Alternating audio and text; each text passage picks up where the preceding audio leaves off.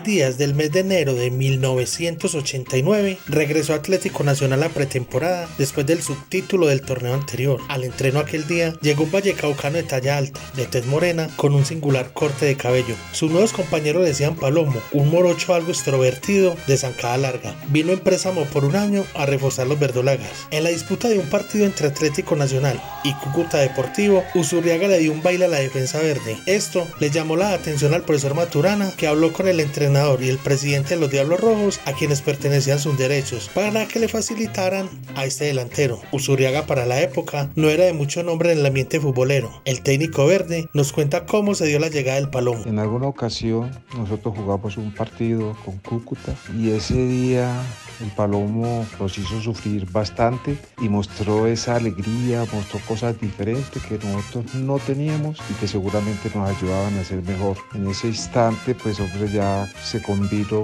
buscar la forma de, de hacer que nos reforzara. Fuimos a Cali, hablamos con la gente de del América y ellos muy generosamente pues nos dieron esa posibilidad de que Palomo viniera acá con nosotros porque no contaban con él y nosotros pues disfrutamos, lo recibieron a sus muchachos que tenían un grupo humano fantástico, lo recibieron con mucho cariño y ahí él pudo hacer muchas de las cosas que nos hacían mejor a nosotros.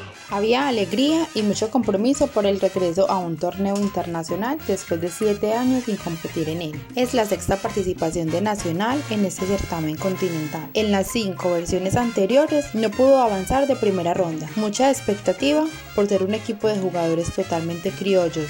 Se debían enfrentar a clubes con futbolistas de alta élite a nivel suramericano. Para muchos quizás no había mucha esperanza en la participación de los verdolagas en la Copa, por lo poco logrado en el pasado en este tipo de torneos. América y Millonarios hasta la fecha eran los equipos más conocidos a nivel internacional y sus dueños los reforzaban con lo mejor de Sudamérica. El cuerpo técnico verde en cabeza de Francisco Maturana creían en lo que podían hacer con sus pupilos después de lo mostrado en el torneo de 1988. Los jugadores en un principio tenían dudas de su desempeño en Copa. Lo veían más como en ir a coger bagaje y el profe los puso en su punto, como lo cuenta el bendito Fajardo. Entramos por temporada para un 15 de enero de 1989 y creo que ninguno de nosotros había tenido la posibilidad de jugar un torneo internacional, de los de Nacional. Este fue el primer torneo que íbamos a tener todos. Entonces el profe Paracho nos reunió a todo el grupo. Nos pregunta a todos, muchachos, bueno, listo, sus pretensiones, sus sueños, sus, sus objetivos este año que tenemos Copa Libertadores y todo. Y éramos 30, 30 respondimos, no, queremos aprender, queremos mirar a ver cómo es la Copa Libertadores, todo. Uno veía las Copa Libertadores como eran, eran salvajes las Copa Libertadores, uno veía cosas. Cuando eso no veía televisión, te digo, no, vamos a aprender a ver cómo esta Copa, vamos a meterle todo lo que tenemos. Y Pacho lo veía que iba poniendo blanco. Al final ya estaba que reventado, ya, ya acabo con el último y, dijo lo mismo que todos decíamos. Hermano, yo creo que este es el equipo que yo necesito. Voy a conseguir otro. Pero ¿qué para? ¿Por qué? Vamos a aprender pues. Y que aprender aprenderán ustedes. No hacen mirado, miren las caras, miren lo que hay aquí,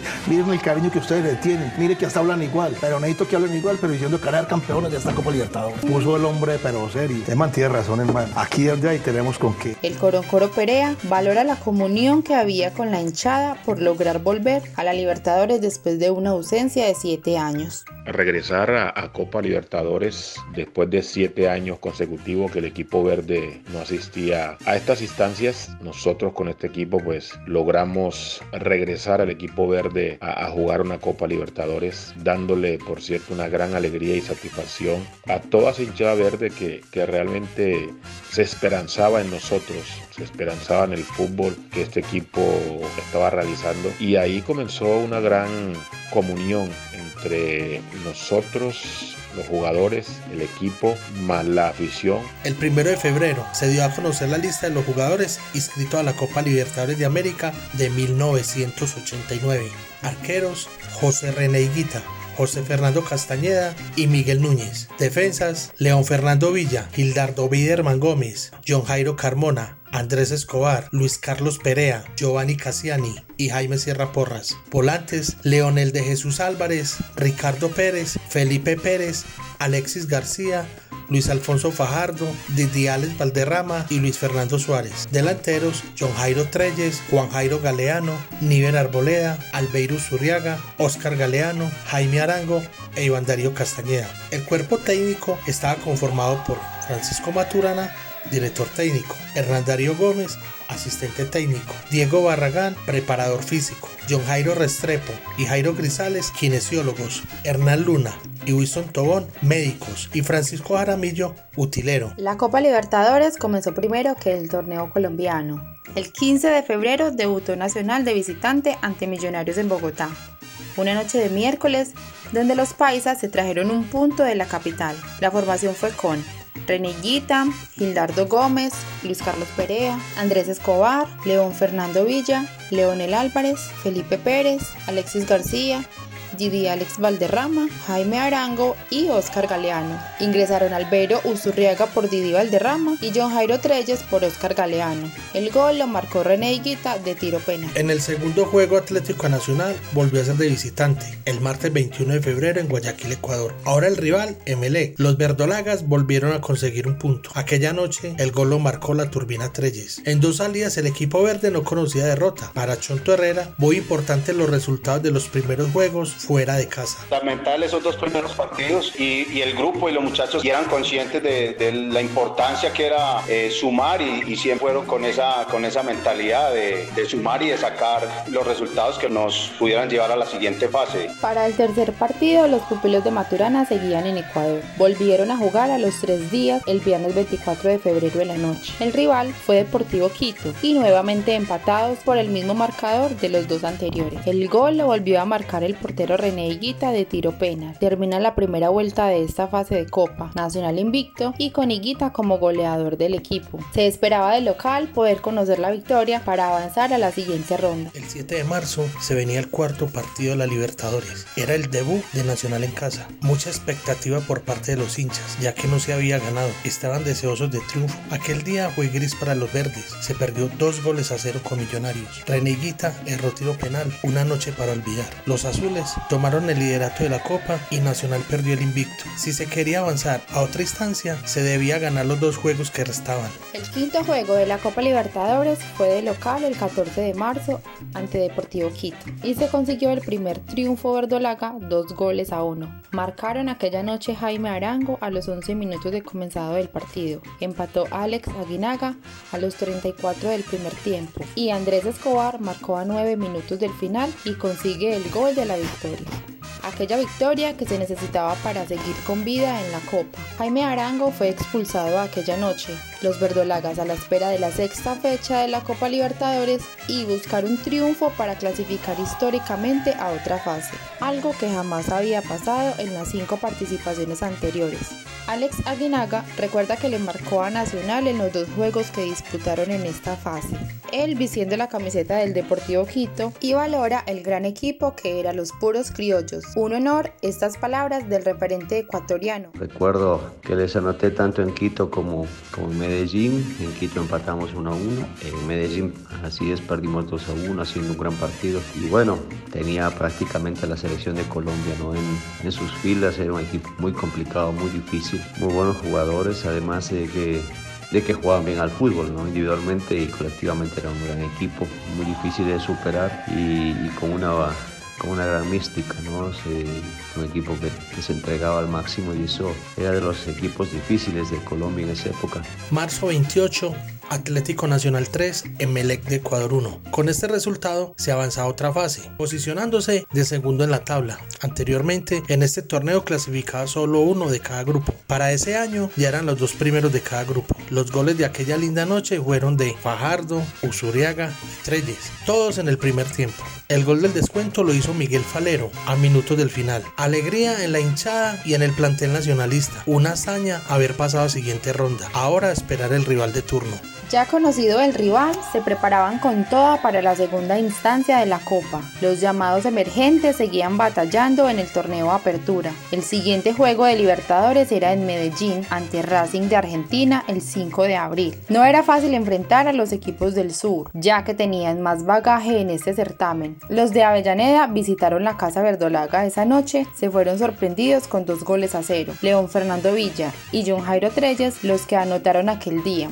El equipo Paisa entró pegando duro, un marcador que debía cuidar allá. Fácil no era, pero ya se había cogido confianza en el equipo criollo. León Villa, uno de los que marcó gol aquella noche, cree que llegar con el 2 a 0 a Argentina era llegar tranquilos a disputar el juego de vuelta, mas no confiados. En ese momento dependíamos mucho de quizás sacar ventaja en cuanto al resultado porque siempre que tuvimos la oportunidad de visitar equipos, pues uno sabría la fortaleza y lo importante que estos equipos se vuelven cuando son locales.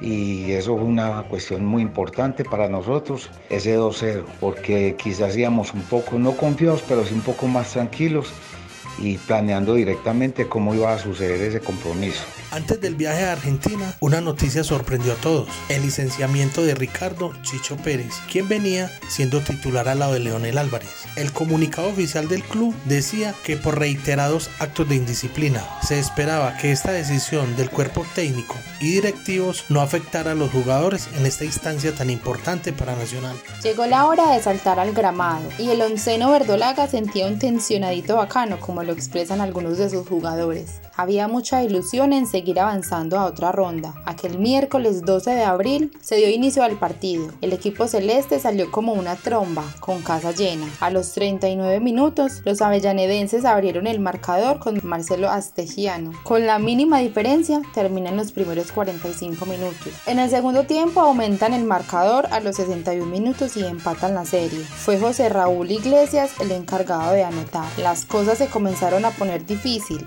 ya sin ventaja y con todo un estadio en contra. Los verdolagas trataron de mantener la calma, esa misma que reflejaba su director técnico en el banco. A los 86 minutos, a solo 4 del final, llegó un gol añorado por toda la fanaticada nacionalista. Felipe Pérez la envió al fondo de las piolas y desempató la serie. Nada pudo hacer el portero, el Pato Fillol. Los verdes le dieron manejo a los minutos finales y Atlético Nacional avanzó a los cuartos de final. Seguía haciendo historia este club, ya que nunca habían avanzado de primera ronda. En otra llave, Millonarios desde el tiro de punto penal eliminaba a Bolívar de Bolivia. Ahora debían eliminarse los equipos de un mismo país. El maestro Alexis García cuenta lo difícil que fue este partido en Avellaneda dentro y fuera del estadio. Llegamos a Avellaneda y había cambio de, policías que nos guardiaban, entonces en los de Avellaneda eran más poquitos. Cuando llegamos al estadio había mucha gente esperándonos afuera con palos y cosas y nosotros no nos bajamos del bus,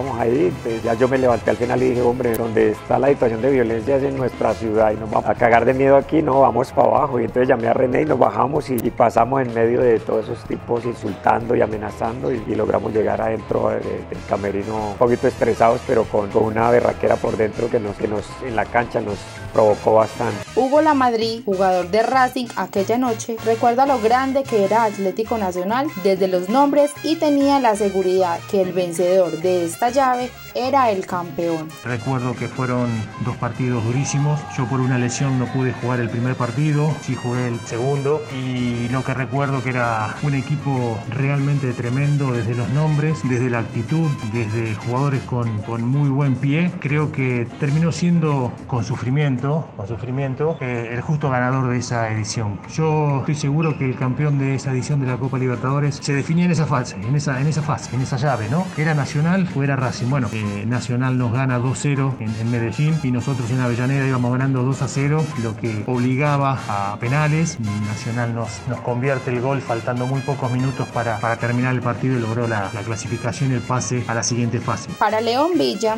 ese fue un juego muy duro de sacar adelante, pero para tranquilidad de todos, se avanzó a otra instancia. Ese fue el, partido donde de pronto era uno de los compromisos más duros y complicados que tenían. Pero logramos sobrepasarlo y bueno, como tal, pues se, se dieron cuenta que de pronto es un resultado que quedó 2-1, pero sacamos la ventaja por el gol que en ese momento hace Felipe Pérez. Al menos nos dio tranquilidad para seguir en este proceso que normalmente es muy difícil y muy complicado. John Jairo Treyes no olvida cómo los menospreciaban los jugadores de la academia, cómo se conocen a los avellanedenses. Uno de los equipos fuertes de Sudamérica, ellos siempre menospreciando a los puros criollos, éramos un equipo joven, pero un equipo con, con grandes talentos y que bueno, no nos arrugamos en ninguna cancha donde fuimos a jugar. Le mostramos a los brasileños, a los argentinos, a los ecuatorianos, a los mismos equipos colombianos de qué estábamos hechos. El 19 de abril comenzó el duelo de equipos colombianos en la Copa Libertadores de América. El vencedor de esta llave avanzaría a semifinales, a una instancia muy importante. Las apuestas se abalanzaban más por el equipo azul, ya que sus directivos trajeron jugadores de talla internacional para pelear esta copa. Los verdolagas trabajan sin mucha presión ni mucha prensa, pues solo era un equipo de colombianos que apenas se estaban dando a conocer a nivel internacional. El partido se jugó miércoles a las 3 y 45 en el estadio Atanasio Girardot, el cual andaba en remodelación, la ampliación de las tribunas y en el momento no contaba con iluminarias. El gobierno departamental y municipal declararon tarde cívica para la hinchada antioqueña para que pudieran presenciar este espectáculo futbolero. El juego estuvo muy movido y solo hasta el minuto 51 Albeiro Zuriaga hizo el único gol del partido, un marcador muy ajustado para ir a defender Para León Villa, estos partidos con Millonarios eran muy parejos y difíciles. Eh, ya con ese compromiso con Millonarios, pero que nosotros fuimos siempre eh, un equipo al frente muy fuerte, eh, muy bien trabajado, con excelentes jugadores y siempre, yo lo podría decir, ese fue el mano a mano más que tuvimos nosotros, porque era un equipo que teníamos al frente y siempre pues nos dio dificultad tanto de local como de visita. El 26 de abril en el estadio Nemesio Camacho del Campín, con casa llena, se jugó el partido de vuelta. Fanáticos animando a su equipo y tirando frases de alto calibre hacia el rival paisa y a los pocos hinchas de Nacional que pudieron ingresar. El pueblo antioqueño estaba a la espera que el onceno de Pacho sacara la berraquera, la jerarquía y pudiera seguir adelante. Aquella noche saltaron a la cancha Higuita, Gómez, Perea, Escobar, Villa, Suárez, Álvarez, García, Fajardo, Usurriaga y Treyes. 11 guerreros que iban con hambre de triunfo y con el objetivo de seguir haciendo historia. A los 25 minutos de comenzar el partido, Millonarios marca gol. El protagonista fue Carlos Enrique La Gambeta Estrada. Júbilo en las tribunas y muy poco tiempo para estar empatada la serie. Nacional siguió con su fútbol bonito sin perder la identidad. Nunca se desesperó, como si supieran que algo grande llegaría y así fue. A solo 10 minutos del final, una pantera silenció el campín. Treyes fue a celebrar con sus compañeros y de la tribuna le tiraron un objeto cortopunzante y le hizo una herida en la cara. El héroe de la noche recuerda la jugada de gol que dejaba a los millonarios a minutos de quedar eliminado de la Libertadores, para la cual se habían reforzado con el objetivo de ganar. Y la rana René siempre me decía, Jota, no te vengas a defender acá, te haces una esquina y tú sabes que Millonarios se nos vino encima. Entonces yo me abría una punta, ya René me logró tocar, el, me logró sacar el balón largo y de ahí nació la jugada. Empecé a driblar, driblar. Cuando llego a la, cuando llego al arco, eh, que Goicochea me tiene al frente, que es muy buen arquero, él piensa que me da todo el ángulo, o sea, la mano izquierda de él, pensando que lo va a patear ese, a ese sector. Entonces, yo sin mirar, medio cacheteé el balón, entonces ahí le hice el gol con zurda. A minutos del final fue expulsado John Jairo Treyes. La tranquilidad que tenía el equipo de Antioquia antes del gol se perdió. Ya era mucha la ansiedad por el acabamiento del juego. Esos pocos minutos parecían horas para los verde y blanco. Ya en las agonías del partido, las cosas se pusieron muy accidentadas. El equipo de la capital no admitía quedar eliminado. Hubo agresiones, todo era una vergüenza para los que no asimilaban el gol de la turbina. Por fin, el árbitro chileno Hernán Silva levanta las manos y marca el final del partido. El encargado de aguarle la fiesta cuenta lo que decía Pimentel antes del juego.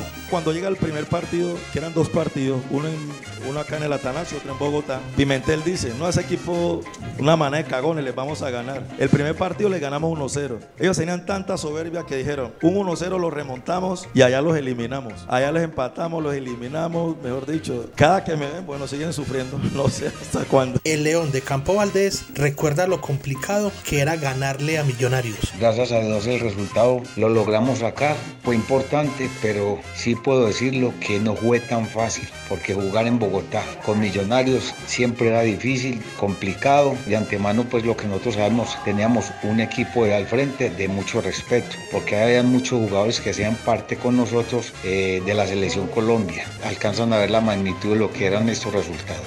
Todo el plantel de Antioquia se abraza y celebra. Majestuoso acontecimiento se vivió en la familia Verdolaga. En las calles de Medellín y sus municipios se escuchaban bocinas y el festejo de aquella tierra antioqueña que estaba tan golpeada por la violencia. La celebración fue como si se hubiera ganado la copa. Nunca fue favorito nacional, no tenía la nómina de renombre como la de su rival. A la memoria llegó esa extraña forma de cómo se perdió el título colombiano a finales del año anterior. Todas esas cosas hicieron más interesante la eliminación de Millonarios, donde el Campín quedó silenciado por mucho tiempo. Luis Alfonso Fajardo cuenta cómo los jugadores azules en la semana calentaban el ambiente en los programas deportivos con malos comentarios.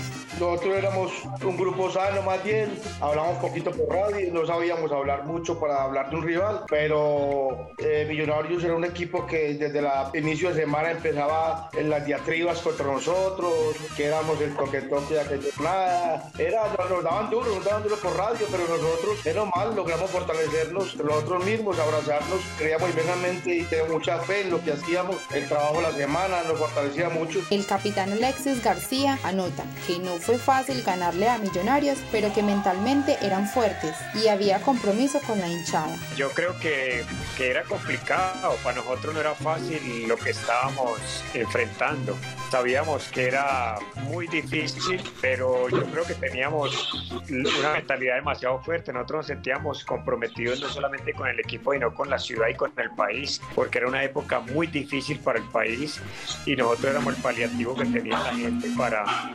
El único motivo para ser feliz era que Nacional ganara y nosotros lo tomamos de esa manera. El 10 de mayo comenzaba la semifinal, el rival Danubio de Uruguay. En el juego de ida en el Estadio Centenario de Montevideo se logró sacar un excelente empate a cero. Oscar Galea Galeano fue expulsado este día. A pesar de esto, seguían las alegrías para la fanática nacionalista. Estaban esperanzados que en su estadio y con su gente se consiguiera un triunfo, así fuese por la mínima diferencia. Comenzaban a mirar al Atlético Nacional con otros ojos. De alguna manera ya se iban ganando un respeto en el torneo. Con sus excelentes presentaciones y con lo expresado por el director técnico de Racing, Alfio El Coco Basile, después de su eliminación, abro comillas, nos ganó el campeón, cierro comillas. Era un halago para el equipo de Pacho, pero un compromiso mayor con los que creían en Atlético Nacional. 34.478 aficionados llegaron aquel 17 de mayo a las gradas del estadio Atanasio Girardot, con las mejores energías de un triunfo que los llevara a la final continental. Desde horas de la mañana, el coqueto Atanasio ya tenía visitantes a su alrededor. Cada día se iba haciendo más famoso el tema musical que podría decirse hoy es el himno de Atlético Nacional,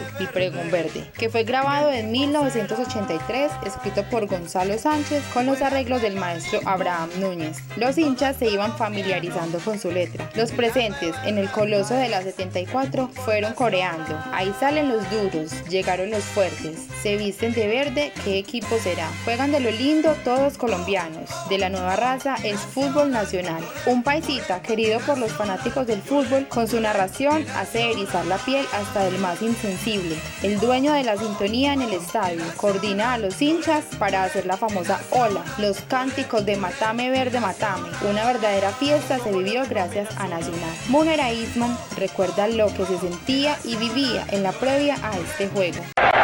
Locura aquí en el estadio. Es una auténtica locura aquí en el estadio. La gente se enloqueció. ¡Que viva Nacional!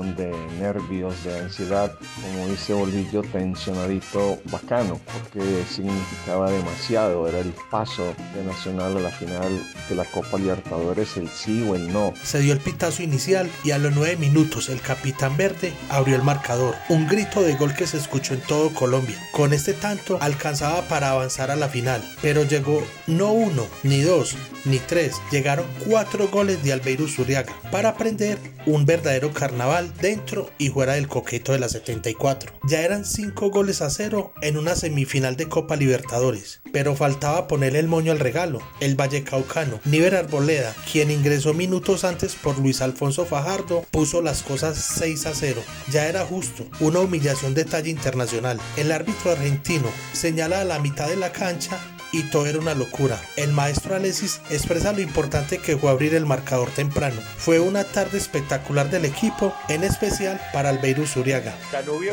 era el, el boom de Sudamérica en esos momentos. Era uno de los equipos más importantes, un equipo joven con muy buen fútbol. Decían que iba a ser la renovación del fútbol uruguayo y el partido allá fue bastante duro. Nosotros eh, nos ayudó realmente mucho haber abierto el marcador tan rápido. Es una volea que yo cojo del sector derecho en todo el vértice del área y la meto al otro lado y eso nos dio a nosotros una gran confianza y a ellos les bajó mucho. El, o sea, fue un choque para ellos grandísimo y ese día la verdad estábamos muy inspirados, pero Zuriaga estaba supremamente inspirado. Estaba con las musas en el hombro, todo lo que hacía le salía bien. Eh, ese extraordinario jugador que es el Palomo se encontró con una inspiración espectacular y, y resolvió lo que faltaba. El paisita se enorgullece del partido que se jugó desde las graderías, donde fue protagonista aquella tarde. Realmente jamás, jamás nos imaginamos que se iba a golear a Danubio. Uno siempre aspirará al triunfo, pero en un evento de estos y como estaba la copa, pues yo pensaba que iba a ser un marcador apretado, obviamente, siempre queremos que gane el, el equipo de, de, nuestra tierra y yo no solamente lo quería y lo deseaba, sino que lo pensaba, pero jamás, jamás una goleada. Y después eh, escuchar a la gente de Danubio, a los jugadores, diciendo que se hacía la ola tan rápido en el estadio Atanasio Girardot que incluso se mareaban, pues realmente es una satisfacción personal muy grande porque yo, aparte de que le pedí a la gente que llevara banderas, que cantara, pues les pedí que hiciéramos la ola de derecha a izquierda y después de izquierda a derecha a mucha, mucha, mucha velocidad. Realmente pues eh, fue un momento muy emocionante para Nacional, pero también para nosotros por eh, toda la sintonía que teníamos y porque evidentemente pues en la parte personal era un sueño que esto pasara. La Turbina Treyes le tocó vivir este juego desde la tribuna, donde sufrió en un comienzo, pero no contaba con la excelente tarde que lograrían sus compañeros. No, ese partido para mí fue, el comienzo fue muy duro porque en la tribuna lo, los equipos más jóvenes de la Copa Libertadores éramos el Danubio y Nacional. Éramos la revelación de la, de la Copa Libertadores. Nadie contaba con que el Paloma se iba, se, iba, a enchufar, de que el equipo iba a estar brillante. La verdad que fue perfecto, fue el mejor partido de la Copa. Jugadores, cuerpo técnico, directivos e hinchas festejan. Nadie quería salir del recinto futbolero. Volvían a corear el himno verde, ese famoso pregón. Las calles se aglomeraron de personas de todas las condiciones sociales, amantes del fútbol y hasta los antifutboleros se dejaron contagiar por el furor alegre que se vivía en esos momentos. Aumentó el consumo de los embellecedores que toman los antioqueños. La harina hacía parte de esa fiesta popular que duró hasta altas horas de la noche. Al día siguiente los diferentes periódicos escribieron sobre la contundente victoria verdolaga. Ahora era esperar la hora cero de la final, donde los ojos del continente y más allá estaban puestos en Atlético Nacional y Olimpia de Paraguay. Luego de la majestuosa actuación del Palomo Zurriaga, los hinchas lo sentían como un nuevo ídolo y añoraban una foto o un autógrafo del goleador vallecaucano. Francisco Maturana cuenta una anécdota después de aquel partido entre el Palomo y la hinchada. Bueno, Albeiro poco a poco se fue ganando el cariño de la gente con su timidez, de pronto con, con, lo que era su expresión futbolística, sus goles y en alguna ocasión en el partido que jugamos contra el Danubio. Fue una tarde redonda para Albeiro y para Nacional, por supuesto. Había mucho entusiasmo de la gente y todos querían el autógrafo del Palomo. Pronto él llegó, dio un autógrafo de autógrafo y después se cansó y se fue. La gente siguió esperándolo y me van a decir a mí que Albeiro no quiere dar los autógrafos a la gente. Entonces yo voy inmediatamente, hablo con él y le pregunto qué, qué que por qué no le da autógrafo a la gente, porque uno es, la razón de ser de, nosotros los, futbolistas. Es una manera de agradecer todo ese acompañamiento. Y si ellos te piden un autógrafo es porque consideran que eres persona importante para ellos. Entonces él me contestó que por qué cuando estaba en el Cúcuta no le pedían autógrafo. Y yo pues le dije que cuando estaba en el Cúcuta no era nadie todavía, que recién ahora está apareciendo y ganándose la simpatía de todos. Pues bueno, el hombre terminó de dar un autógrafo, pero ya el otro día no sé quién lo aconsejó o si fue su propia iniciativa, pero llegó con un sello, con su firma. Entonces ya le decían cualquier cosa, Palomo, y el hombre tenga, lleve, tenga, lleve. Yo, yo le dije que eso tampoco estaba correcto porque del sentimiento que, que, es lo que produce que ellos te pidan y vos le des un autógrafo, una comunión con la persona que te ayuda a ser mejor. No sé si, si lo tomó en serio, pero yo creo que no, no abandonó su sello por ahí. El periodista Luis Arturo Henao nos recuerda por qué se jugaron estos dos últimos juegos entre semana y en horas de la tarde. Nacional jugó el partido de cuartos de final en Medellín frente a Millonarios y la semifinal frente a Danubio lo jugó en las horas de la tarde. Eran partidos entre semana, miércoles. La iluminación del Atanasio Girardot la estaban cambiando porque el estadio lo estaban remodelando y en esos días estaba haciendo la refacción de, la, de las torres de iluminación, las habían bajado. El último partido que jugó Nacional con iluminación artificial fue el de octavos de final, el partido frente a Racing, después de la fase de grupos, toda la fase de grupos y el partido de octavos, pero ya el cuarto de final y la semifinal fueron en, en, la tarde contra Danubio, el alcalde de la ciudad, eh, Juan Gómez Martínez, declaró tarde cívica en la ciudad de Medellín para el partido frente a Danubio, que terminó con la goleada de Nacional 6 por 0. El 24 de mayo estaban los verdolagas dispuestos para el primer sorbo de la copa pero este estuvo muy amargo. El Olimpia aterrizó a Nacional y los puso con los pies en la tierra, luego de esa goleada tan contundente a los uruguayos. Cuando despertaron iban dos goles a cero, un marcador que de saberse manejar por parte de los paraguayos tendrían cerca el título continental.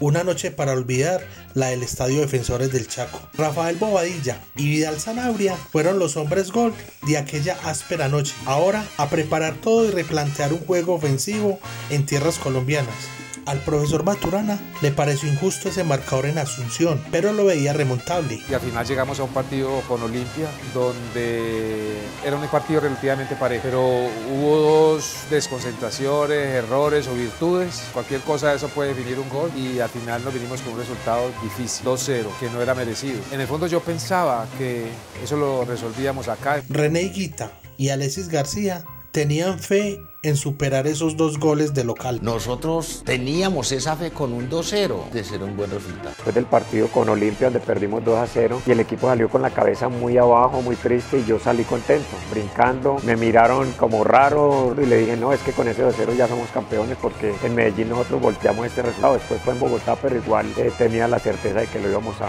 a cambiar. Estaba por confirmarse el estadio para la finalísima, ya que el aforo del Atanasio no era permitido por la Conmebol. Aquella época exigían mínimo un aforo de 50.000 espectadores. Después de analizar varias opciones, tomaron la determinación de que se jugaría el partido en la ciudad de Bogotá, en el estadio Nemesio Camacho del Campín. Los verdolagas vieron de mala fe que se tuvieran que ir de casa, donde habían sido muy fuertes en las rondas anteriores. Ya sabiendo cuál es la sede, el club dio a conocer los puntos de venta de la boletería, sin importar la distancia, donde se iba a jugar, de inmediato se agotó el papel. Las personas encargadas de las excursiones comenzaron a dar a conocer el plan de viaje a la capital.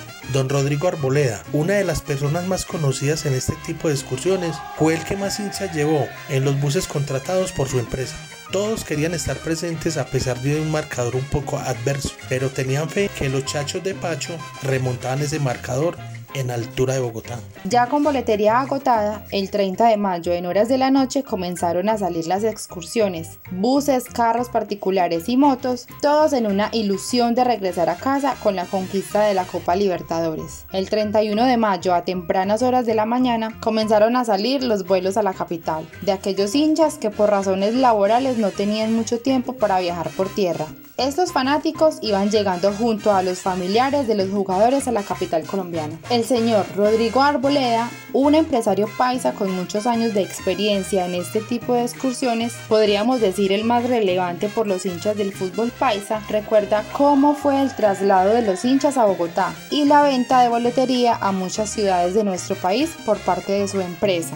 Resulta que el estadio Atanasio Girardot no tenía la capacidad que exigía la, la FIFA en esa, en esa época. Eran 35 mil personas. Se optó por jugar en el estadio del Campín de Bogotá. Resulta que nosotros de acá de la heladería Linares organizamos la excursión porque aquí ya teníamos expendio oficial de boletería. Y yo recuerdo que vendí boletería para muchas partes porque viajaron muchos carros particulares, viajaron hasta en moto, hasta en volqueta viajó la gente y vendí boletería para Cali, para Bogotá, para todas las partes del país, inclusive para muchas partes del exterior. De aquí salimos 10 buses, o sea que unas 500 personas más o menos, pero a medida que íbamos avanzando la caravana se iba creciendo porque de la plazuela Nutibara también salieron varios buses y muchos carros particulares. Les cuento que antes de llegar a Bogotá la, la caravana era inmensa, de mucha gente, pues muchos hay, aficionados, toda la gente que cuando pasamos por los pueblos, que por Puerto Triunfo, por La Dorada, todo el mundo salía a saludarnos, todo el mundo con banderas, con atuendos de nacional. Llegamos a Bogotá al otro día miércoles, más o menos mediodía, y nos quedamos toda la gente alrededor del estadio esperando ese gran acontecimiento. Ya cuando entramos al estadio, la alegría de la gente, porque no sentimos ni cansancio, ni frío, ni hambre, sino que todos con la emoción. Cuando eso, la autopista era, era destapada, entonces había mucho polvo. Entonces a medida que íbamos avanzando, la caravana se iba creciendo y era más lenta porque era demasiada, demasiada gente. Mejor dicho, fue una experiencia tan grande que nunca he vivido una experiencia de esas. Cuando eso existía almacenes del combate y el totazo y nos regalaron como 3.000 banderas. Ya al regreso a Medellín eso fue apoteósico, eso fue una cosa increíble. Llegamos aquí a Medellín en las horas de la tarde el otro día jueves y todo el mundo estaba como loco porque eso, la, la emoción, la alegría fue increíble. Los buses inclusive no eran buses especiales como los de hoy en día que tienen baños, silla reclinable, televisión, sino que eso eran buses normales, buses de Belén, de Aranjuez, de Castilla, de Caldas, en fin. Todo está servido,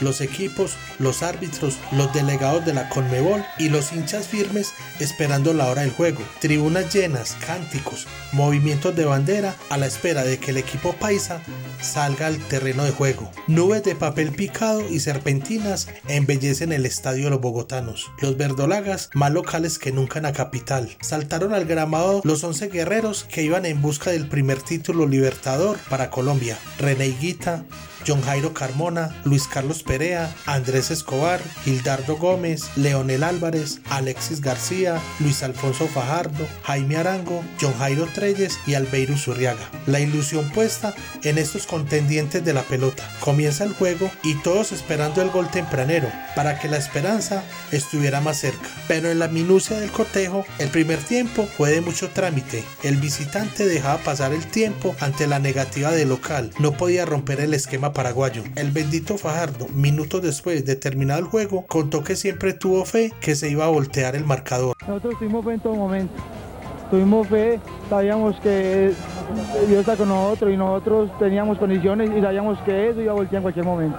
Solo quedaban 45 minutos para la remontada, algo muy difícil por lo visto en el primer tiempo. El cuerpo técnico verde hizo un cambio, algo que para muchos era ilógico. El profe Maturana sacó un delantero, a Jimmy Arango, e ingresó un volante de marca, Felipe Pérez. Pero quien creyera, el cambio le dio más solidez al medio campo y fuerza al ataque. Solo bastó un minuto para que llegara el primer gol, un centro de Usurriaga y el defensa Miño la emboca en su mismo arco. Un gol que ponía a soñar en ese anhelado título. Quedaba prácticamente un tiempo y solo faltaba un gol al menos para ir a los penales. Los verdes se volvieron una tromba, demoliendo al rival sin desordenar la parte de atrás. A los 20 minutos, Andrés se la pasa a Leonel, que la entrega en diagonal al capitán García por el costado derecho, quien lanza un centro al área rival y allí Usurriaga aprovechó su estatura para cabecear el débil rechazo de un zaguero zaguero olimpista y la floja salida del golero Almeida. Gol y gol y gol y gol, cantaba el paisita de oro y los presentes hinchas verdolagas se abrazaban entre sí en el estadio. Como una verdadera familia, llanto de alegría aumentaba el latido del corazón. En todo el país celebraron ese anhelado gol.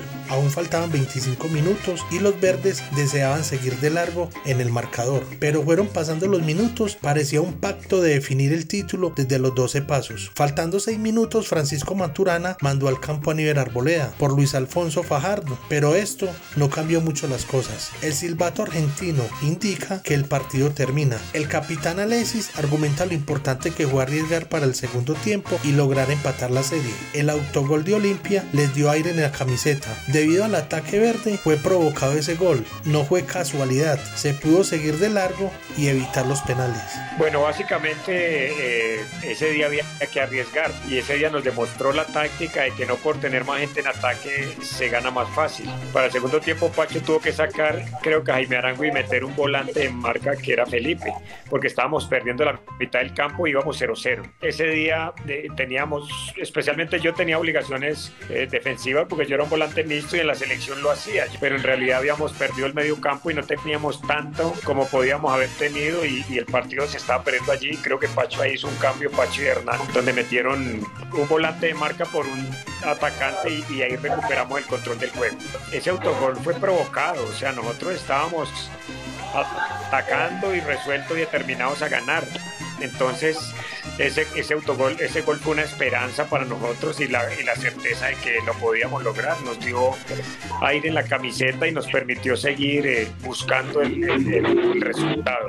Yo creo que nosotros no hubiéramos programado tanto para, para, para los penales porque los planeamos demasiado, hubiéramos hasta ganado por otro gol más. Toda la suerte echada en los 12 pasos. Taquicardia, comida de uña, caras de nerviosismo en las gradas. Más de un hincha fiel en sus hogares prendiendo un velón al señor caído de Girardota. Más de una matrona con escapulario en mano pidiendo que el título se quedara en Colombia. El primer cobro lo lanzó el arquero Ever Almeida y el loco más cuerdo lo atajó a su mano derecha y rastrero. Más cerca que nunca este soñado título. Pero las cosas apenas comenzaban. El profesor Maturana le pidió a René que le regalara ese primer penal. Y así fue, como lo expresa Pacho y el loco Higuita. En el arco, el más grande de América, René. El primero que cobra es Almeida por el cuadro paraguayo.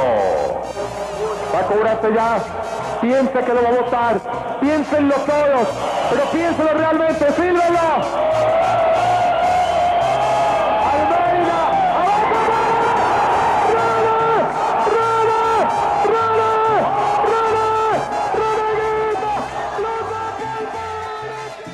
Inicialmente yo, yo le dije a René que me regalara un penalti a mí. Yo quiero que me regales el primer penal. ¿Cómo así? Dijo, Pacho, te lo va a tirar Almeida, seguro. Él va a arrancar y le va a dar con el borde interno, te lo va a tirar a tu mano derecha. Tírate a tu mano derecha, que si te, tira, si, si te lo tira al otro lado, el culpable soy yo. Tírate allá. Pacho me dice, loco, regáleme el primer penal, regáleme el de Almeida y tírese al lado derecho.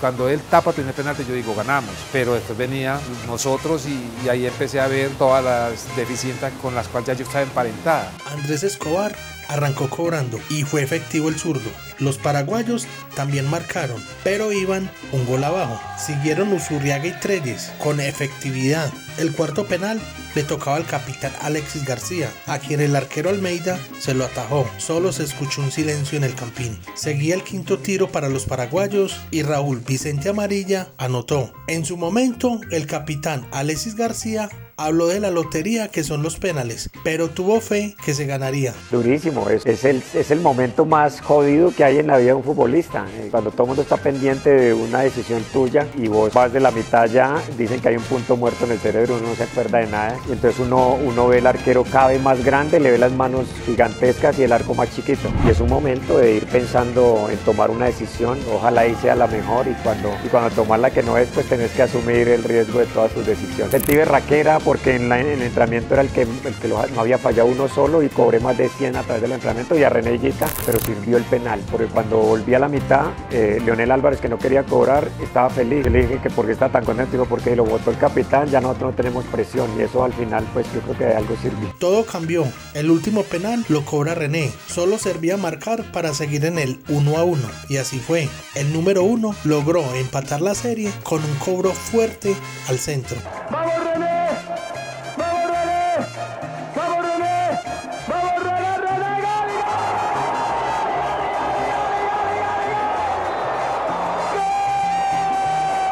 Comienza el mata-mata, las cosas más tensionantes para ambos rivales. Empieza nuevamente cobrando Olimpia, González, el ejecutor y René quien ataja. A un cobro del título, el ejecutante fue Pipe Pérez. El tiro pega en el travesaño y se va por encima. Sigue la incertidumbre. Cobra otro paraguayo y nuevamente tapa Higuita. Todos creíamos que esa era la vencida, pero Gildardo Gómez va al cobro y lo desvía. Caras largas en las tribunas. Francisco Maturana cuenta lo que le dijo a Gildardo antes del cobro y René le expresa a sus compañeros que tranquilos, que él tapaba a otro. A Gildardo, por ejemplo, le habíamos dicho, cuando agarra el balón, respira, tranquilo, que vos le pegas bien al balón, no te apures. Y llegó y cogió el balón y cuando nosotros miramos ya lo había pateado. ¡Lo Yo les decía tranquilo que, que yo tapo el ojo. Valbuena frente a René, quien era el héroe de la noche, y nuevamente tapa el loco. Así cumplía lo prometido. Va a correr Olimpia, piensen que lo vota, piensen, piénsenlo. Piénsenlo, piénsenlo que lo vota. Piénsenlo que lo manda arriba. Piénselo, piénselo,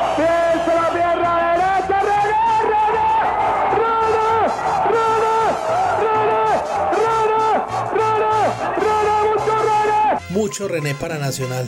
Todos decíamos, ahora sí, el Coroncoro, el encargado de aquella hazaña, a 12 pasos del título, pero falla, Almeida lo tapó. Seguía Vidal Sanabria, uno de los que marcó gol en los defensores del Chaco, pero por fortuna lo desvió. Luis Fernando Suárez cuenta lo que le dijo Maturana mientras sus compañeros erraban los penales. Yo estaba al lado de Maturana, yo no jugué ese partido, era suplente. Y Maturana en un momento de los cobros penaltis me dice, me va diciendo, Nando, qué pena con René. Y yo le pregunté, ¿por qué? Y me dice, porque René ataja todos los penales y estos otros todos los votan, porque no era que Almeida los tapara, sino que nosotros votábamos todos los penales. John Jairo Treyes recuerda lo que le decía el profe a la hora de cobrar desde los 12 pasos y lo que le dijo Luis Carlos Perea en plena definición. Cuando llegamos a los penaltis, me dice Pacho Maturana, derecho, izquierda, pero pégale duro. No quiero que me cobres un penalti. Nunca yo cobro un penal suavecito. Amagué que le iba a pegar duro y se lo tiré por arribita del arquero. Me dice, eso es algo poco serio. Quiero un tipo serio en los penaltis. Te me concentras y le dejas pegar duro. Elegí un palo, arranca la serie. Arrancamos haciendo los penaltis. Cuando me toca el turno, yo trotaba, caminaba. Yo solamente escuchaba un ruido. Uh, Comodo mi balón, respiro, pum, seco. No sabe cuánto peso me quité encima cuando hice ese gol. Y le digo a Perea, Perea, vos le pegas duro ese balón. Elegí un palo y date duro. ¿Sabes qué? No me digas nada. No me digas nada, no me digas nada, que estoy concentrado. Eh, calmate, no me digas nada. Y se fue, pum, lo botó. Seguía el cobro número 18. El encargado de patear era el gladiador del medio campo Leonel Álvarez. En sus piernas la ilusión de un pueblo hambriento de título internacional. Energía positiva. Pensábamos que este sí sería el penal efectivo. Cobra Leo al lado derecho del portero, quien se lanzó al otro costado. El gol que ponía a gozar a todo un país. La Copa Libertadores está ahí, en las piernas de Lionel. Arrancó, tiró. ¡Campeón Colombia! ¡Campeón Colombia! ¡Campeón! ¡Campeón nacional! ¡Campeón de la Copa Libertadores de América! ¡Campeón nacional de la Copa Libertadores de América! ¡Nacional campeón de la Copa Libertadores de América! ¡Nacional es Colombia! Un país que estaba pasando por una oleada de violencia, un gol que nos unía. La mayoría de los hinchas del fútbol también sentían este triunfo como suyo. Era Colombia la que estaba allí, nacional representando a nuestra nación. Esos colores verde y blanco de Antioquia, un departamento de gente buena, berraca y emprendedora. Los que nacieron altivos y libres sobre una sierra antioqueña, llevan el hierro entre las manos porque en el cuello les pesa. Leonel Álvarez expresa al momento de ganar el título lo contento que estaba porque la hinchada estaba feliz y lo merecía. Leonel Álvarez en la fuerza de la gloria. Leonel Álvarez con pierna derecha cobra para Colombia. Si lo mete gana Colombia la Copa Libertadores. Tiró, tiró. ¡Viene! ¡Viene, viene! ¡Sí, sí! Colombia campeón de América. Colombia campeón de América. Nacional campeón de América. Colombia campeón de América. Colombia campeón de América. Colombia campeón continental. Colombia campeón continental.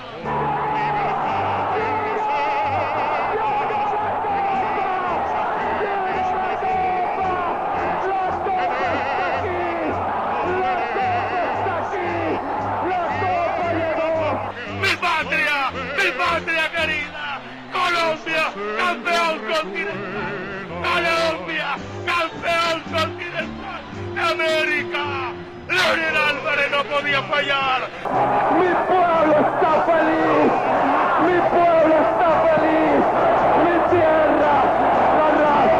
Un país que estaba pasando por una oleada de violencia, un gol que nos unía. La mayoría de los hinchas del fútbol también sentían este triunfo como suyo. Era Colombia la que estaba allí, nacional, representando a nuestra nación. Esos colores verde y blanco de Antioquia, un departamento de gente buena, berraca y emprendedora. Los que nacieron altivos y libres sobre una sierra antioqueña, llevan el hierro entre las manos porque en el cuello les pesa. Leonel Álvarez expresa al momento de ganar el título lo contento que estaba porque la hinchada feliz y lo merecía. Estamos muy contentos y felices de haber dado satisfacción a todos gente.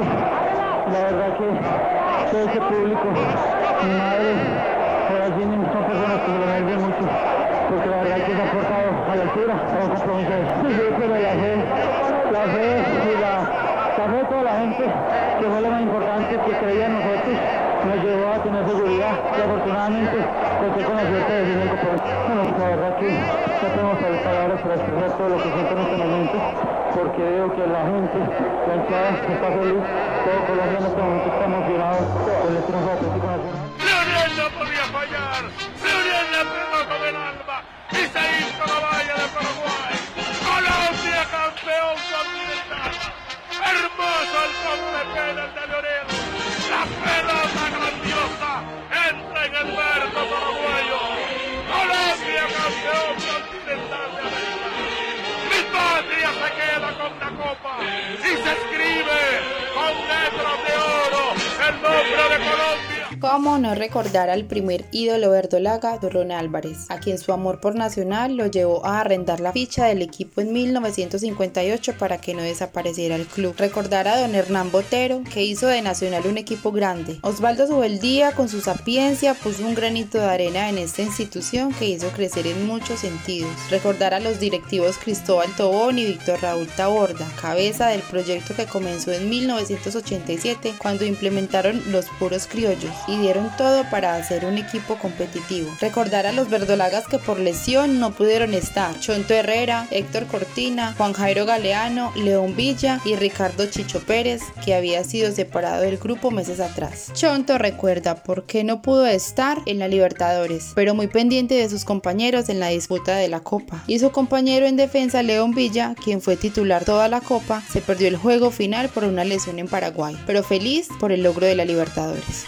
Mí desafortunadamente no me tocó estar dentro del campo porque tuve una lesión demasiadamente grave en el 88. Tuve una ruptura del tendón rotuliano y eso me sacó de la Copa Libertadores del 89. Pero siempre estuve desde afuera, era como si estuviera dentro del terreno de juego y en concentraciones y en viaje con los muchachos porque el equipo estaba muy, muy, muy fuerte. Nacional, cuando tenía que ponerse el overall se lo colocaba y cuando tenía que, que jugar al fútbol lo hacía de, de una forma espectacular. Me tocó después de venir de Paraguay ir al, ir al banco como se dice y desde la, desde la tribuna mirar la dificultad de este compromiso que se tuvo, la significancia que tenía para nosotros y para el, país. Yo diría que este fue un abrir de tranquilidad en el momento por las situaciones que nuestro país pasaba y que se necesitaba de una alegría. Y esa fue una alegría en la cual pudo unir a, a un país, pudo unir a, a los mismos equipos, a los mismos hinchas. Eh, quizás aquí ya no era nacional, era el país, era el momento más grande que de pronto nosotros podíamos haber tenido en la historia del fútbol. Lágrimas de alegría, fiesta en las tribunas y en las calles de mi linda Colombia. Un equipo totalmente criollo que en instancias anteriores no pudo pasar de primera ronda. Hoy levanta la Copa Libertadores de América, la que le fue esquiva al Deportivo Cali y al América, en varias oportunidades con una selección prácticamente de Sudamérica. En este estadio donde se hacía historia, cinco meses atrás, inexplicablemente le sacaron el título del bolsillo a Nacional. En este mismo estadio, un mes atrás, se eliminó a Millonarios, quien contaba con una nómina de lujo. Esos verdolagas guerreros que en Avellaneda no se acobardaron y lograron avanzar. Los que humillaron con una goleada histórica Danubio de Uruguay. Los que supieron manejar un marcador adverso de dos goles a cero y en 45 minutos pudieron igualarlo. Y nunca se desesperaron. Unos verdaderos héroes. Parecían ser unos expertos jugando este tipo de torneos. Nunca demostraron ser novatos en certámenes internacionales. Al maestro Alexis se le vino a la mente la forma rara como se perdió el título colombiano meses atrás, pero siempre confiando en que Dios les tenía cosas más grandes. 88 enfrentamos a Millonarios, yo creía que debíamos ser campeones, hubo cosas muy extrañas en este fútbol. Millonario era el rival a vencer, no fuimos campeones, pero de una forma medio loca inexplicable, pero nosotros tenemos un equipo respetable, un equipo que mira a los ojos a los rivales. En la vida todo tiene su momento, nosotros creíamos que nuestro momento era ese, pero Dios creía que no y por eso nos postergó la gloria un año más. Pero de todas maneras ese, ese, ese segundo lugar nos dio nos la posibilidad de llegar a Copa Libertadores y a cobrar el título cuando más lo necesitábamos y un título mucho más importante que era el de ser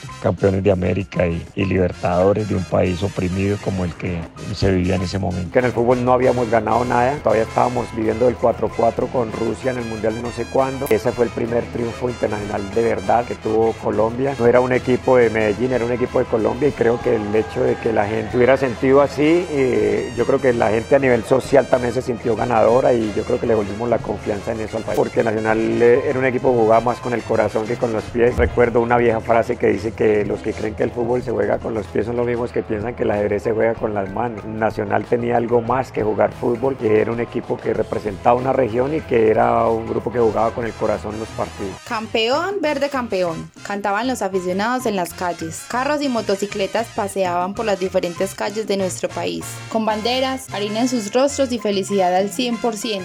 Eso generó Atlético Nacional el Nacional de René Higuita que fue inmenso con letra mayúscula, una defensa que supo mantener el cero. Andrés, Perea, Gildardo, Carmona, Leonel Álvarez, un verdadero líder que se tragó la cancha e hizo el gol del título, un Pipe Pérez que le dio un equilibrio al medio campo. Más adelante los que saben con el balón, intentando romper el esquema que montó el técnico Cubillas. Alexis y Fajardo, unos exquisitos con la pelota, buscaban por todos lados poner mano a mano a los delanteros verdolaga. Jimmy y la Pantera buscaban hacerle daño al rival. No fue la altura de la capital la que perjudicó al Olimpia, no fueron esos 2.600 metros sobre el nivel del mar lo que les desgastó. Fue la altura del Palomo Usurriaga la que hizo que se agudizara esa zozobra que se tenía por no poder igualar la serie. Esa tranquilidad que se le veía al profe Maturana, el arquitecto del sueño continental que hacía que sus jugadores nunca se desesperaran. Esa tranquilidad que se demostró en la instancia de los penales. Podríamos decir que era el más tranquilo de todos. Él siempre creyó en sus jugadores desde ese momento en que dijo sí a los directivos para dar la batalla con un equipo totalmente criollo. El profe Maturana resalta el respeto a los procesos por parte de la directiva y que no fue una generación espontánea. Es evidente que la Copa es una invitación a creer en los proyectos, porque no podemos decir que en 1989 apareció una generación espontánea que jugó de una manera y ganaron una Copa. No,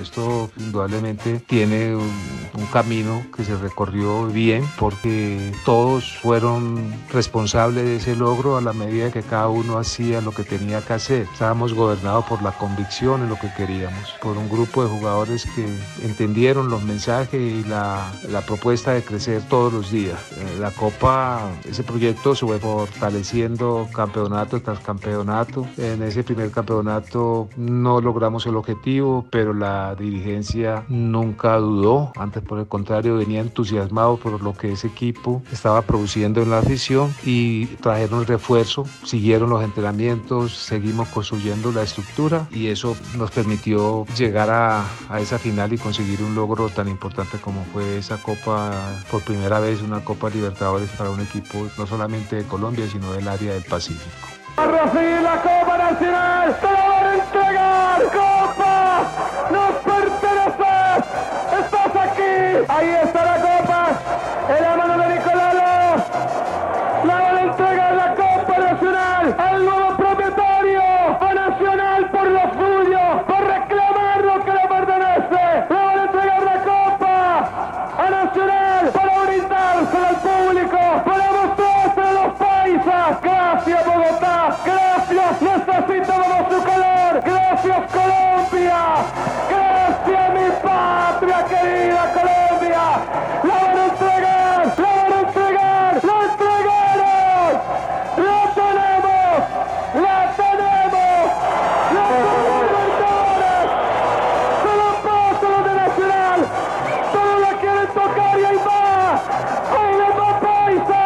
El, la asistencia a esa copa eh, fue una copa muy difícil. Yo como capitán cuando la recibí me pareció muy pesada la copa, pero me hizo caer en cuenta que había sido pesado el tránsito hacia ella, que no es fácil llegar a ser campeón de Copa Libertadores, que hay que pasar un camino duro, que hay que aprender a sacrificarse, a, a valorar los momentos, a unirse como equipo y sobre todo lo que hicimos nosotros. Nosotros nos sentimos representantes del país, no es solamente de Antioquia, eh, nos sentimos representantes de una sociedad que sufría y que pasaba momentos asiagos, difíciles, duros y necesitaba un paliativo eh, que fue en lo que nos convertimos en, una, en un motorcito de confianza para los colombianos, de alegría. Yo creo que la gente pasaba magnicidios, bombas, pero jamás pasaba la posibilidad de reconciliarse con la alegría, como lo hacía cuando jugaba Atlético Nacional y, nosotros le podíamos brindar esa felicidad y esa posibilidad de, de sentir que todo era posible y que teníamos cómo llegar lejos. Así es que fue un título divino, un título hermoso, maravilloso para la sociedad, más que para el mismo fútbol y que nos devolvió a todos la confianza y la, y la tranquilidad y esa paz interior que a veces uno necesita por encima de la paz social. El ex gerente de Atlético Nacional y gobernador de Antioquia en la época, el doctor Antonio Roldán Betancourt, estaba feliz en el Campín aquella noche del 31 de mayo, celebrando el título continental de su equipo amado. Felicidad que no duró mucho porque a los 34 días de esa conquista verdolaga fue asesinado en la capital antioqueña. Recordemos las palabras del entonces gobernador aquella noche. Pero me acabó la garganta, esto es apoteósico. Ya habíamos dicho que Nacional no le quedaba mal a Colombia y a estos 40 mil heroicos hinchas que vinieron aquí al Campín. ¡Viva Colombia! ¡Viva Antioquia! ¡Viva Nacional! No, Nacional merecía ganar. ¡Qué excelente partido hizo! Lo emparejó y después los que Yo siempre he visto que son las ruletas rusas y estuvo a favor de la justicia, que es la justicia del Atlético Nacional. El máximo mandatario del país, el presidente Virgilio Barco, se pronunció y felicitó al equipo paisa, quien unió a todas las regiones y los puso a festejar en esos momentos difíciles por los que se estaba pasando a causa de la violencia. Que hoy vibran entusiasmados ante una nueva demostración del inmenso potencial de grandeza que encierra nuestro pueblo. ¡Viva Colombia! Nunca imaginaron dicho recibimiento. Fue una locura. Desde que llegaron al aeropuerto y el eterno trayecto hasta el estadio Atanasio Girardot. Con la casita llena los esperaban los fanáticos que no pudieron ir a la capital. Adultos, jóvenes y niños. Colmaron las tribunas del Coloso de la 74.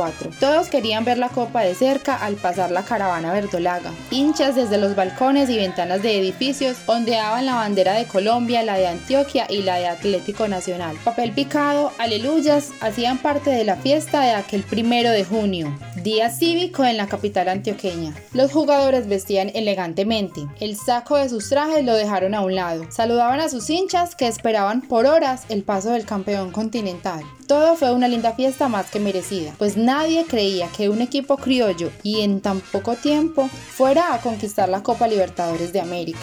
En el transmóvil de Caracol iban Andrés Escobar y Leonel Álvarez, al lado del paisita de oro, quien nos cuenta un emotivo momento que ocurrió en la caravana hacia el estadio. Tener en el transmóvil de Caracol a Andrés Escobar y Leonel Álvarez realmente fue maravilloso. La gente no lo podía creer, pero yo creo que también es fruto de la amistad que yo afortunadamente conseguí con los jugadores, como sintonía, como, como emisora, como competencia. Fue un palazo muy grande poderlos tener. Fue muy emocionante porque la gente se quería subir a tocarlo, los saludaba, se emocionaba demasiado. Sentía que los tenían muy, muy, muy al alcance. Y después pasó algo, una anécdota que realmente fue muy, muy, muy vibrante. Y fue que vimos al andino de oro, JJ Galeano, en la calle, al lado de los hinchas, saludando la caravana cuando él evidentemente tenía que ser parte de la celebración Así que lo invitamos a subir al, al Transmóvil también.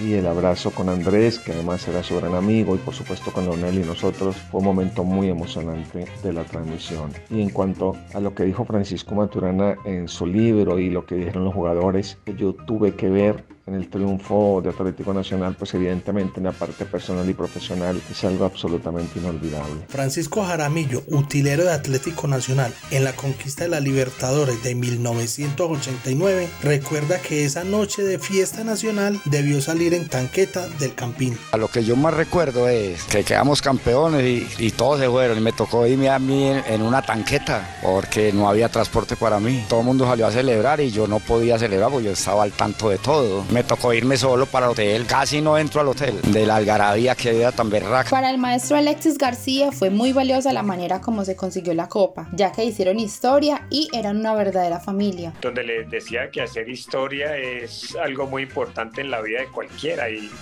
y más de la manera como lo hicimos, en el momento que vivíamos.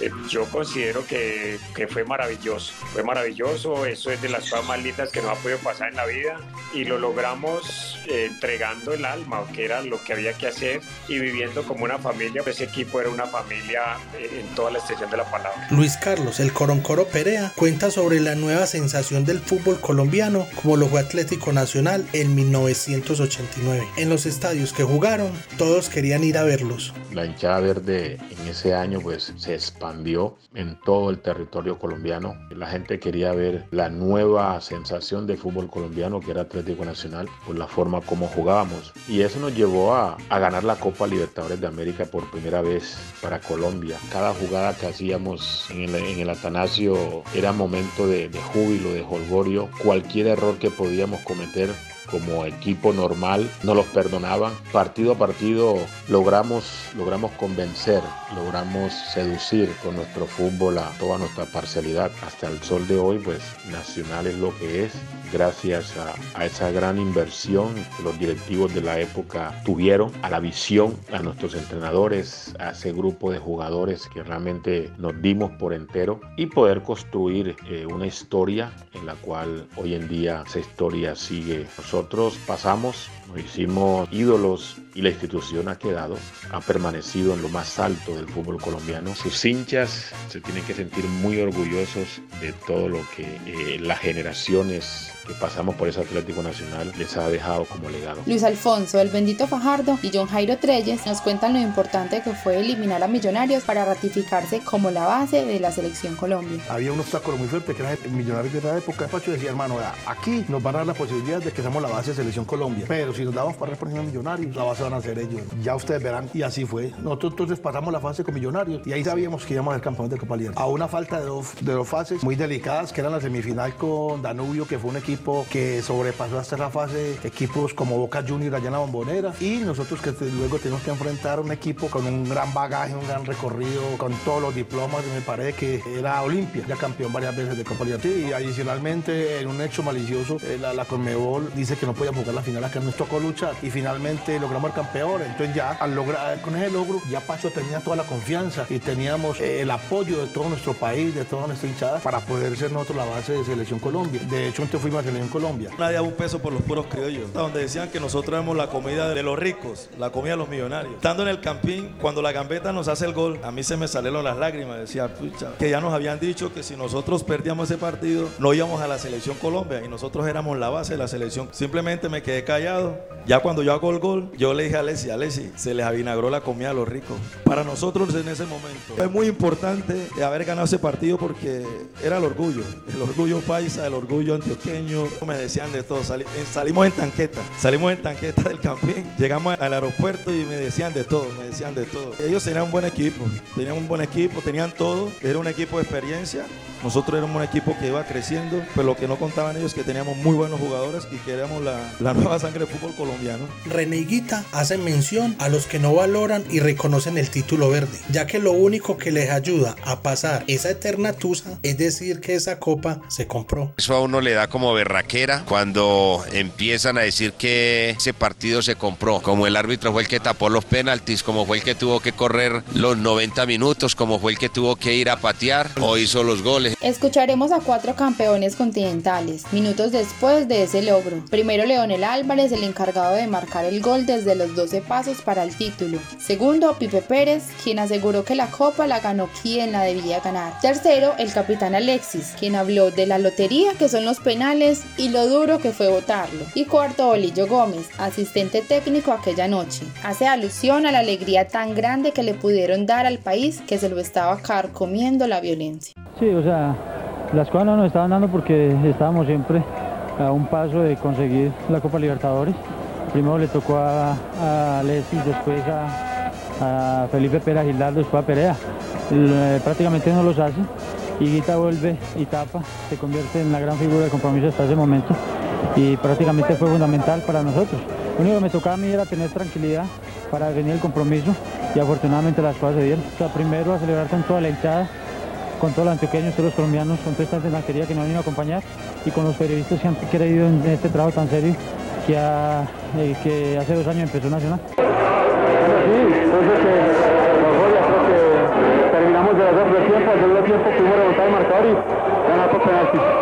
Pienso que ganó que tenía que ganar, tanto haciendo fuerza, y ya tanta fuerza que el gol. Eso es penalti una lotería, para uno es muy duro porque la tensión que uno vive es impresionante. Pero de todas maneras tenía mucha fe que igual íbamos a ganar. Eh, ellos no pueden ganar tres títulos a penaltis y sabíamos que Dios estaba con nosotros hoy. Bueno, es un triunfo muy emocionante, sobre todo para un país como el de nosotros, eh, una ciudad tan importante que necesita paz, unión, tranquilidad, alegría de esta. Yo creo que tenemos que seguir trabajando con mucha honestidad, con mucha unión, para poder sacar nuestro país adelante. Nacional le ha demostrado que somos eh, grandes hombres para sacar nuestro país. Y mira qué emoción, toda esta gente, es no puede uno ni hablar.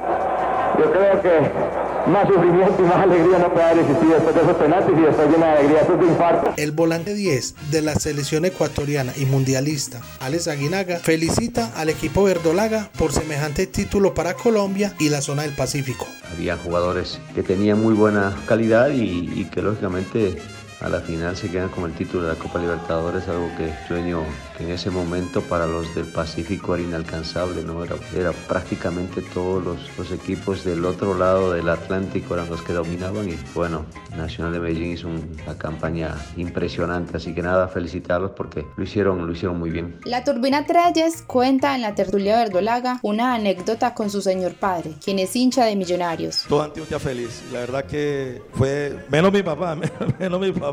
Entonces los hinchas de Nacional ese día hicieron en Turbo un entierro simbólico. Pintaron un ataúd de azul y blanco, lo recorrieron por todo el pueblo y lo fueron a enterrar a la casa de mi mamá. Pues mi papá aburrido, aburrido porque todos mis tíos le decían, ¿qué va a hacer con el muchacho? Este salió rebelde. ¿Sabe qué, compadre? Vea, cría cuervo y te sacarán los ojos.